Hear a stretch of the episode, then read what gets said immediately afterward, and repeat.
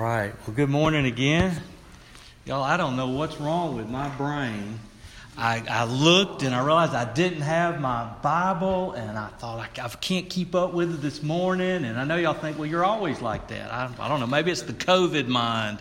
Uh, maybe it's affecting my brain. But uh, anyway, uh, if you would, I invite you to take your copy of the Word of God and open it to the book of James this morning. Um, if you'll remember, the last time that we were together and I was here with you, we embarked on a new verse by verse journey through this God breathed text. And today, we're going to camp out in verse 5, 6, 7, and 8. Um, last time we um, were confronted with that astounding truth where James tells us that when we encounter various trials, to count it all joy.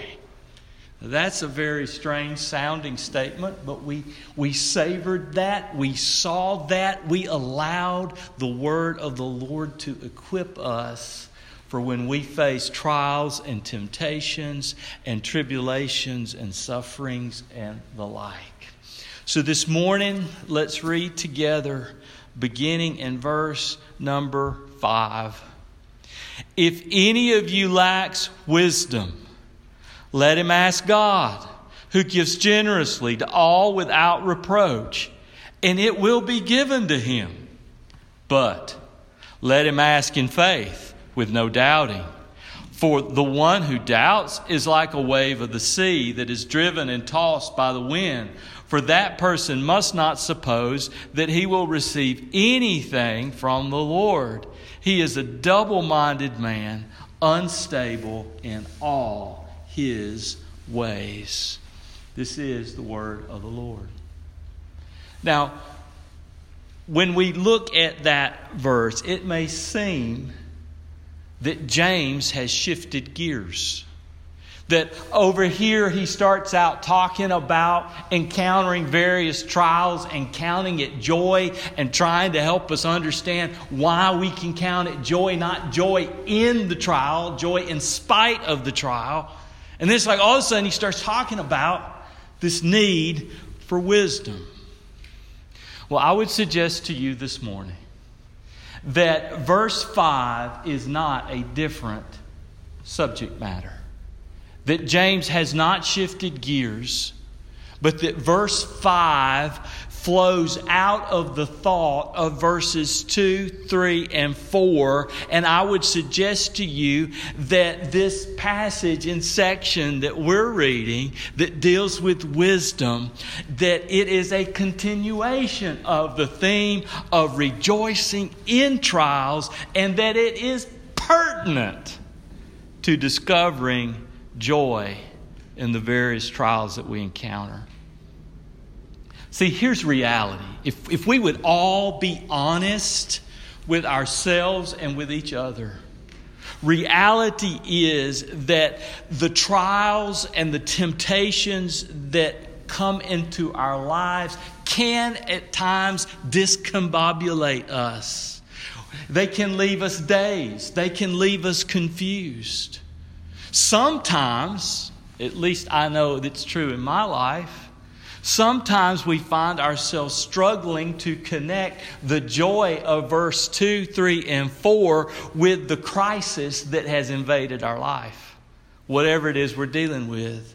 Sometimes we find ourselves lambasted and blindsided by some trial or something and we're shaken to the core. And so we, we find ourselves wrestling internally, trying to make sense out of it, trying to figure out how is this thing working for God's glory and my good? Because we just feel disconnected from it. And it's hard for us to understand. So, what do we do? Ha- have you ever been there, by the way? I guess not. Oh, yeah, okay, thank you. There's one person. um, it's a very, a very frustrating experience. I would imagine that if we encountered some of the trials that, say, Job did, that we would be struggling to make sense of it all. I mean, you remember Job, right? Job, in the book of Job, Job being the oldest book in the Bible. Job, Job was a man who was, the Bible calls him a righteous man. He was a, he was a worshiper of Almighty God. Yet, Job went through some pretty tough stuff. Satanically inflicted, but God sovereignly permitted. He lost his wealth, he lost his health, he lost his children. And after going through all of that, you would think his wife, his helpmate, would be there trying to support him through it. And she just looks at Job and says to Job, Job, do you still maintain your integrity now? Just curse God and die. Well, Job did maintain his integrity. And on one occasion, sitting on the ash heap of wreck and ruin, Job said, I know that my Redeemer lives, and in my flesh I shall see God. You know how Job did that? Even though Job, I would imagine, probably almost lost his mind, he came through the fire a profoundly blessed man. Read the entire book of Job. How is it? Well, I would suggest to you that Job discovered some wisdom in the midst of his trials. That it was wisdom that helped him to look at them and walk through them and walk by faith and not by sight. Wow. I would suggest to you that because we struggle to count it all joy when we encounter trials, that the Holy Spirit inspired James to pen the very passage that we have. It's not divorced from this issue of trials and counting it joy, it's a part of it. It's a continual contextual flow of thought. Because when our trials and tribulations and problems and setbacks leave us confused, we need wisdom from God to help us see how do we connect what we're going through with this joy that we are told we can walk in in the midst of it. How do we do that? How do we do that? Well, God gives a plan. First of all, there, there's a plan. Verse 5, first clause. This is what he says too. He says, If any of you lacks wisdom, let him ask God. Here's the plan. This is the plan. You're struggling to rejoice in the midst of some trial and temptation. You need wisdom. So ask. Now, why wisdom? Why, why is it that the Holy Spirit is breathing on James to tell us that when we lack wisdom, we need to ask God for wisdom? Why wisdom? Why is it specifically wisdom that we need in the midst of our trials and our temptations and our sufferings and our, our tribulations? Well, what is wisdom? Wisdom, by definition, wisdom, by definition, is the proper and practical application of knowledge. In this context, we're talking about not worldly wisdom, but spiritual wisdom. And so, wisdom by definition would be the proper and practical application of divine revelation. Now, the Holy Spirit through the pen of James, gave us divine revelation concerning the nature of trials and temptations in the life of the believer. That was verse 2, 3, and 4 that we camped out under last time we were together. When we were in that text, we gained this is the knowledge we gained. We gained that they are a process through which faith is being proved genuine and perseverance is being produced, and that there is a potentially perfecting or rather maturing effect that it has in our lives. That was divine revelation. That was truth. That was knowledge. But what good is that truth and that knowledge if we can't properly and practically apply it to the trial we find ourselves in. It, it's no good. It would be kind of like being out on some backcountry road at dark and you find yourself stranded and you have the latest iPhone with you, but there is no cell service. The phone will do you no good the knowledge that we have packed in our minds that we like to because we major on information, the knowledge that we have packed in our minds that we gain from the scriptures, they do not help, them, uh, help us unless we have the wisdom of knowing how to properly apply it in our specific and unique crises. And that's why James is, is the Holy Spirit has moved on James to put this passage in his epistle, in his letter. Wow. Now, unless you think I'm just talking to you, relax. We all deal with this. It is common for the believer, so much so that we have James 5, 6, 7, and 8. Wow. So here we have this plan. If any of you lacks wisdom, ask God. Profound plan. The plan that we're given, why would we ask God if we lack wisdom? Well, the plan is based on a promise that God has given us. So notice the promise. If you just move right on, you see the plan in first part of verse 5. Then the second clause, you see the promise. We ask God why? Who gives generously without reproach, and it will be given to him. Given to who? Given to one that asks. Wow. The promise is clear. The promise is straightforward. If you ask for wisdom, he will give wisdom. He will give, not just give, He will give generously and without reproach.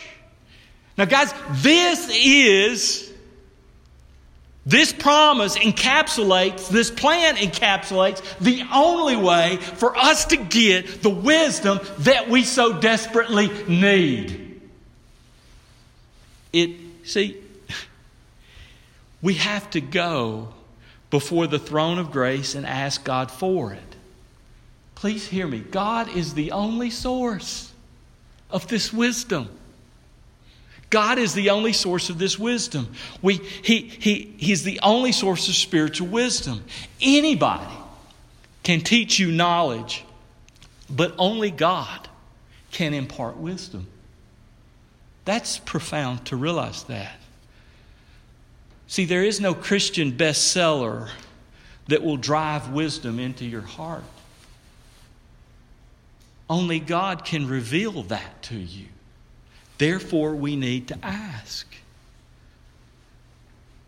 In 2005, when my dad was diagnosed with adenocarcinoma, lung cancer, he was stage 3B. He was given an 11% chance of surviving. It's, it, it stunned me. I wasn't ready to lose my daddy. Why is my daddy going through this? And so I began to seek the Lord. And the cancer that my dad dealt with from 2005, off and on, we had him 14 years. He wasn't supposed to be here, so praise God for that. To when he passed in 2019, the, I had the privilege of seeing that in the midst of this trial, it could be counted all joy because I watched my dad's faith that he verbally professed become real. I watched the proving of his faith. I watched it become genuine. I watched, and had dad not gone through that, had dad not walked through that, then I don't know that I would have had the privilege of seeing the reality of the faith that he gave lip service to.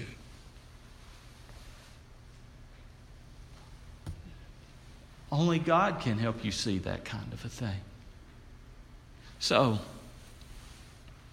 ask God, and it will be given. That is wisdom. And He gives generously without reproach. The idea in that clause is this. Oh, I wish I could just pin you to the pew with this. The idea is that God is a giving God. Hear that? He is a giving God. The, the, grammatical stress in that clause is not so much on the act of giving as it is on the nature of the God who gives. God is not just a giver, He is generous and He is gracious, and that generosity and that graciousness ought to motivate us to ask. Wow. That is, that is profound. Yet we don't think of God like that so often because we're so consumed with ourselves and our problems and, our, and, and every, all of our issues that we have difficulty just receiving from our great God.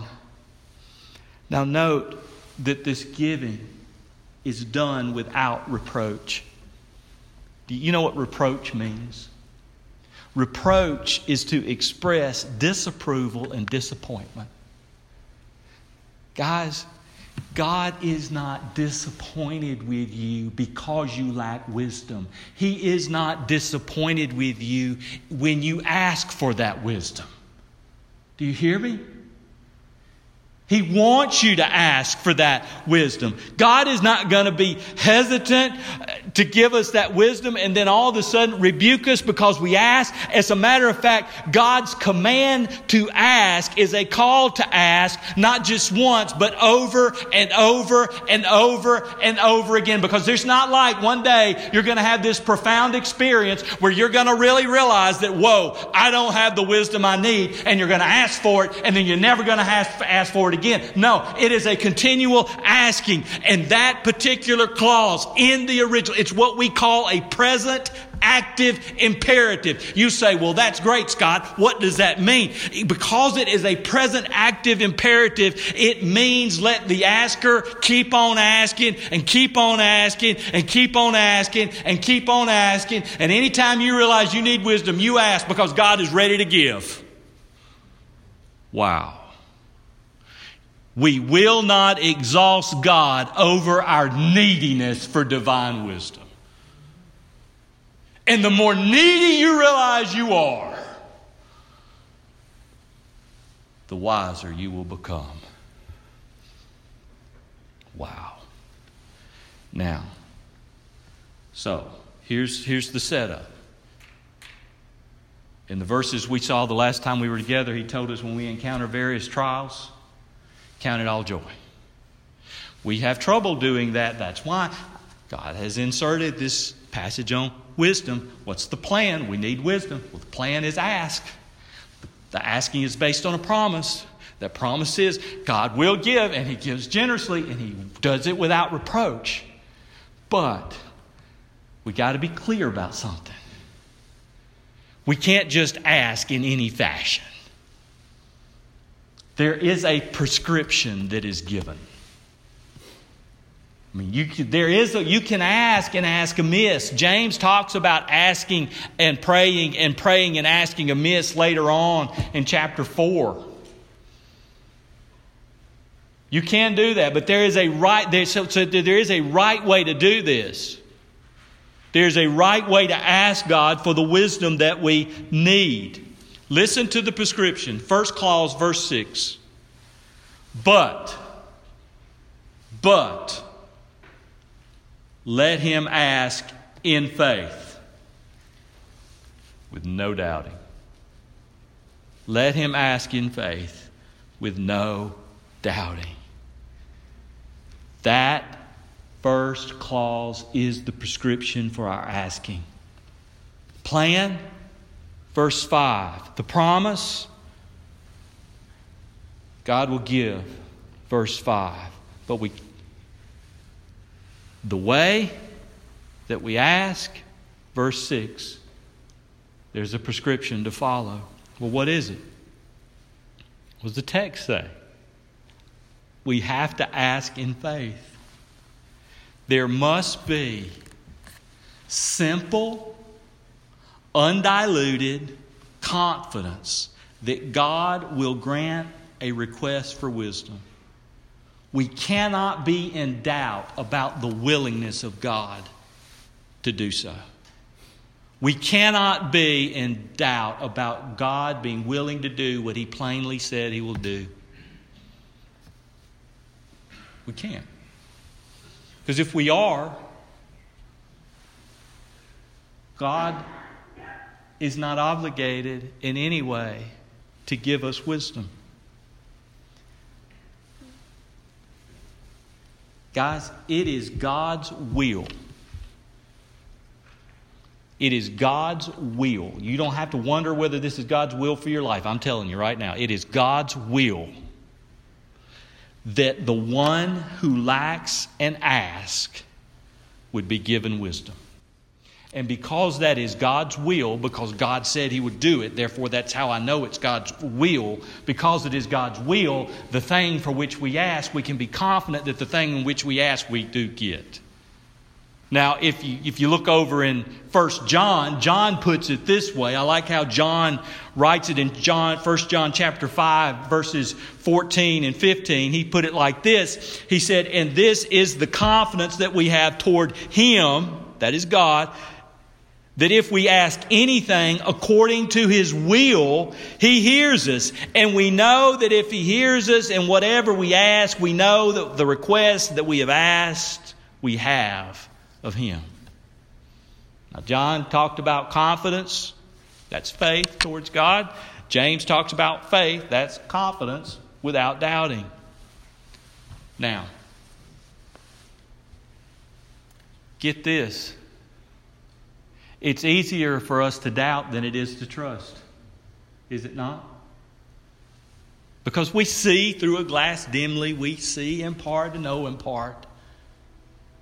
How do we how, how do we get to this place to where we can trust without doubt? How? How do we grow might I suggest to you, it's a growing process. Okay?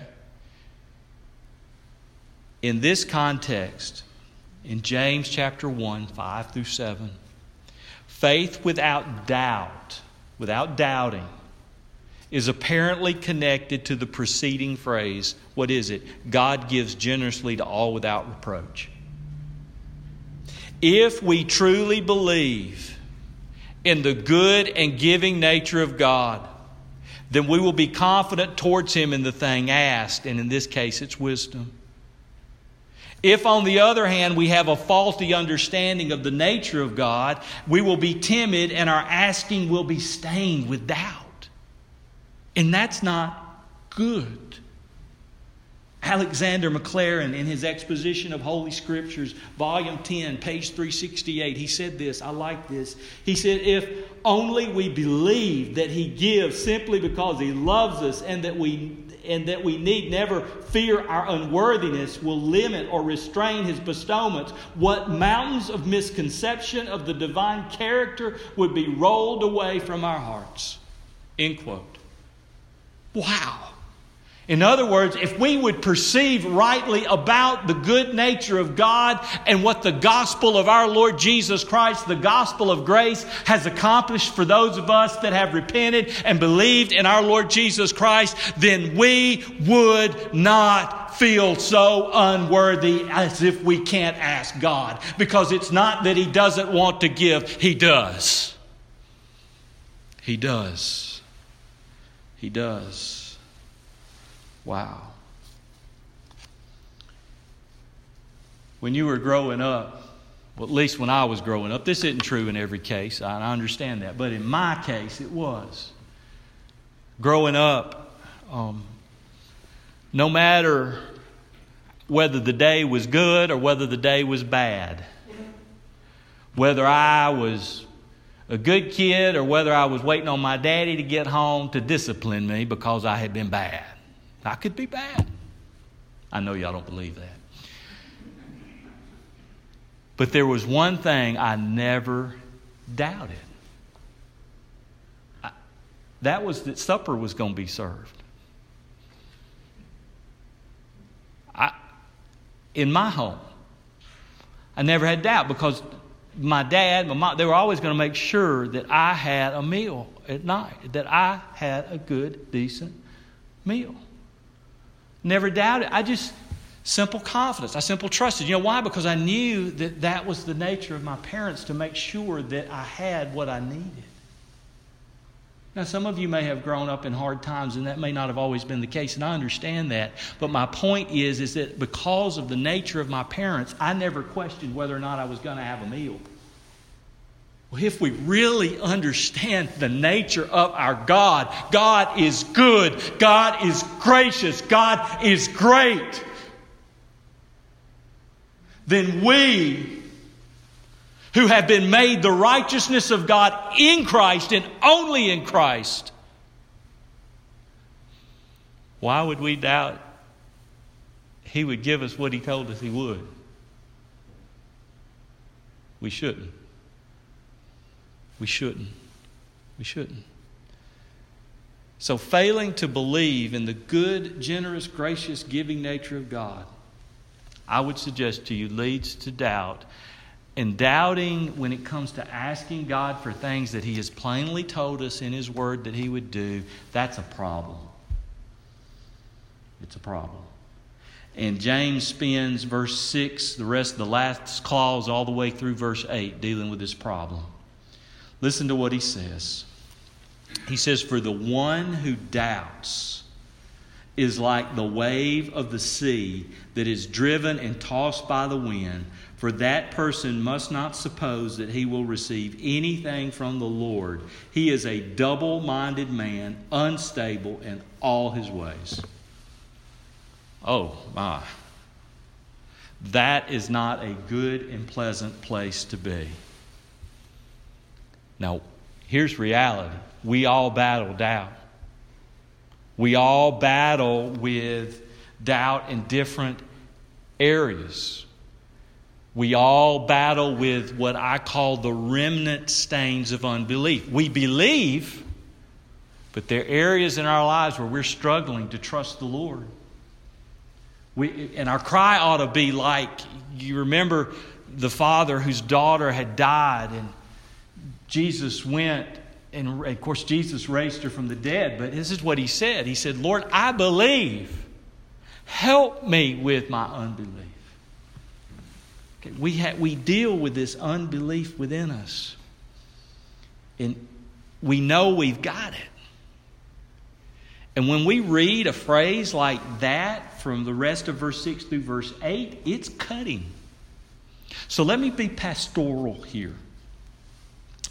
There are two things I would say about this, and one of them is painful, but the other is pleasant.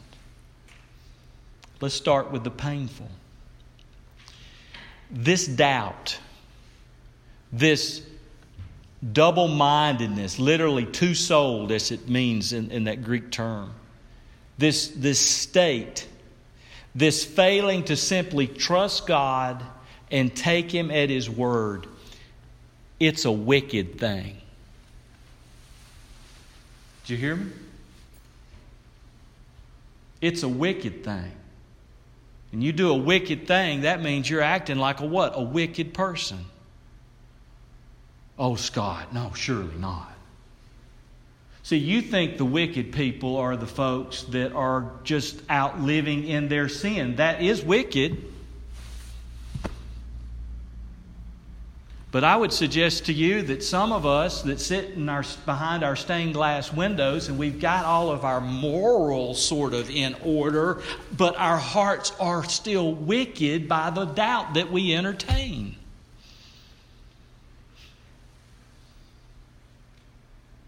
It's a wicked thing. And we ought to be convicted over our doubt and distrust in the Lord. Now, the reason I'm telling you that this is a wicked thing is because in this verse, the Holy Spirit apparently reminded James of Isaiah, the 57th chapter, and the 20th verse. Because the language that is used here is also reminiscent of that particular verse in Isaiah. Let me just read it to you. Um, see if some of this sounds a little familiar. Verse 20, he says, But the wicked, who? The wicked are like the tossing sea it cannot be quiet. Its waters toss up mire and dirt. There is no peace, says God. Says my God for the wicked. And that language in the Hebrew text is very similar to that language in the Koine Greek text, where he talks about the wave of the sea being driven and tossed, describing the person that doubts. Now, this is infinitely bad. Why is it? Why, why is this a wicked thing? Here it is. The reason this is so wicked is that to doubt is calling God a liar, and it is a rejection of his nature and his character as it is revealed in the Bible. You're saying, I see what you did for others, God, and I see you say you're good, and I see you say you're going to give this to this one, this one, that one, and I know you have the power to do it, but I do not believe, I do not believe that you're going to do it for me.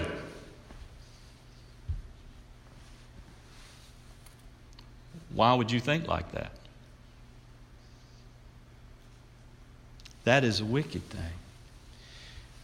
You see, furthermore, most of our doubting is connected to our feelings of unworthiness.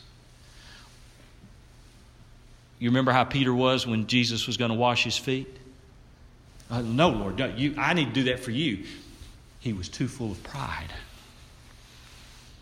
Okay, see,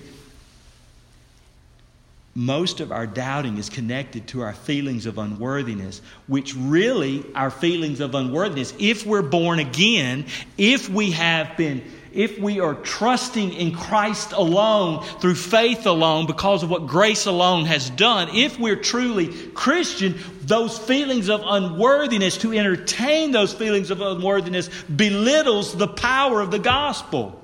Because the gospel of grace enables us to go before the, God's throne of grace with confidence, as the Bible tells us in Hebrews, to receive mercy in our time of help to meet our need. Wow. We belittle the power of the gospel when we say to ourselves, Jesus' blood did not make this sinner worthy. Do you understand what the gospel does? When you have been born of God, you who were totally depraved, dead in your sins and in your trespasses, wicked by your very nature, who were following the course of the prince of the power of the air, Ephesians chapter 2, when grace invaded your life and grace made you alive, in His great mercy, He made us alive, Ephesians chapter 2. And it is by grace that we have been saved through faith that's not of ourselves so that we can't boast. When, when that has happened in our lives, do you realize what has happened? That means that Christ is our atoning sacrifice. That is, on Calvary's cross, all of our wickedness, all of our sin that is worthy of the wrath of God was placed on Christ. He atoned. He he became our, to use a word from First John, our propitiation. That word means he was our wrath bearer. And he bore the wrath that our ungodliness deserves. And then he gives us his perfect righteousness. We call that justification. And to use it in a way that people use it quite often, it means we become just as if we had never sinned. Wow. Wow. Wow. Curtis Vaughan says this, and I quote him The doubting, wavering disposition is fatal to true effectiveness in prayer. Faith unlocks the divine storehouse, but unbelief bars its doors. The wavering petitioner dishonors and insults God by doubting the truth of His Word and treating Him as unworthy of confidence. Usually, we do not doubt for want of a clear promise, but out of low thoughts of God. You hear that? Often we doubt not out of we're needing a clear promise from God, we doubt out of low thoughts of God. Wow. Wow. Now, that's the bad side. That's I told you it's going to be bad on one end. I, I wanted to get the bad out of the way. Let me end with something pleasant. What are we going to do about this? How do we deal with the doubt when he's telling us, I want to give you wisdom, but you got to ask in faith without doubt, but we're dealing with doubt, we're struggling with doubt, we feel convicted over our doubt. How do we, what do we do? How do I handle it? How do I keep from losing my mind over the doubt that I have? Well, I would tell you two things. The first one is this consider how God treats believers that doubt.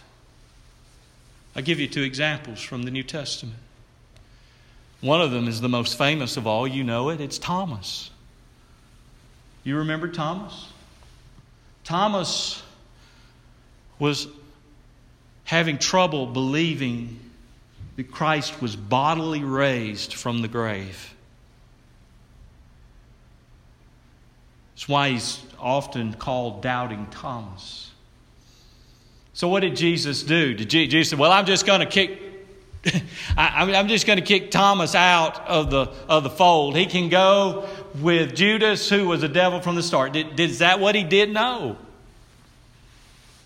What did he do? Jesus said, Come here, Thomas. Let, let me feel the wound in my side. Look at where I have been pierced. And what was Thomas's reaction? My Lord and my God. Even as wicked as Thomas's doubt was, God had compassion. And God was going to help him grow in his faith. Why? Because Thomas belonged to him. Another example, you remember John the Baptist. He was in prison, he was waiting, being beheaded. And somehow his circumstances, being locked in that prison cell, was disillusioning to the mind of the one who said, Behold, the Lamb of God that takes away the sins of the world. In that prison cell, he found himself wondering whether he really was the Messiah. What did Jesus say? Well, why don't you go and just tell John all bets are off? No. He said, Go back and tell John what you see the lame walk, the blind see, the deaf hear. Because when John heard the signs and wonders that were accompanying Jesus Christ, he would know he is he. He is the one of whose I am not worthy to loose his sandals, as John said. And that is how God dealt with his doubt. So, the first thing I would say to you in our struggles with our doubt and our unbelief is remember how God deals with it in the lives of His true child. Because if you're not careful, the doubt that stems from your confusion over God's good nature and the doubt that stems over your feeling of unworthiness will only exacerbate your feeling of unworthiness and it'll grow worse. So you need to understand the nature of our God. Now, the other thing I would tell you is exactly what James tells us to do. The one who doubts is a two souled man. He's double minded and unstable in all his ways. Well, the same phrase for double mindedness is found over in verse 8 of James 4. Listen to this. This is what you need to do, okay? Here, you want something practical? Here you go. Draw near to God, and He will draw near to you. Cleanse your hands, you sinners, and purify your hearts, you who? Double minded. What's the double minded man to do?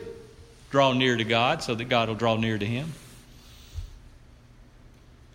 Because as you draw near to God and God draws near, near to you, you begin to know God more. The theology you have stuffed in your brain becomes more real. You, you soon see this isn't the great theology of our God and His nature is not just something for roundtable discussions of uh, PhDs and theologians, but that it is a real thing and that God is real. Draw near unto God, and He will draw near to you. My friend, you may doubt the goodness of God, but God is still good all the time. And God will do whatever He must do to kill that doubt in the life of His child. So here's reality. Some of you are in a trial right now. You're battling some temptation right now. And you can't figure out what's going on. Well, here's the plan ask God for wisdom. You can ask God for wisdom because He promised that He'd give it. And the way you access the promise and apply it in your life is to ask in faith without doubting. And if you struggle with doubt, oh, it's a wicked thing, you're tossed to and fro. You're like an unstable man, you're double minded. Well, remember how God has dealt with doubt in the life of those before you that were His. And draw near to God, and He will draw near to you. Wow. Wow. Wow. I'm going to ask every head bowed and every eye to be closed. Saints, Angie comes and plays at the piano, and Gary comes and sings, you just respond to what the Spirit of God is saying to your heart this morning.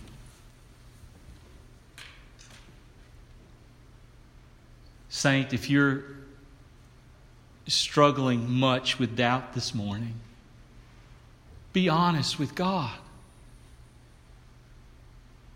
Be honest with God. And then I would also say this if there is anyone among us that does not have a clue about the gospel of his salvation and the great salvation that he provides. Call on the name of the Lord. Call on the name of the Lord and, and let's begin a gospel conversation. So, whatever your need is, whether your need is connected to anything that I have said or not, you just respond to what the Lord would have you respond to. If you need me, I'll be available to you down front. So, with every head bowed and with every eye closed, I'm going to ask you to stand to your feet, each and every one of you. As Angie plays and Gary sings, you respond.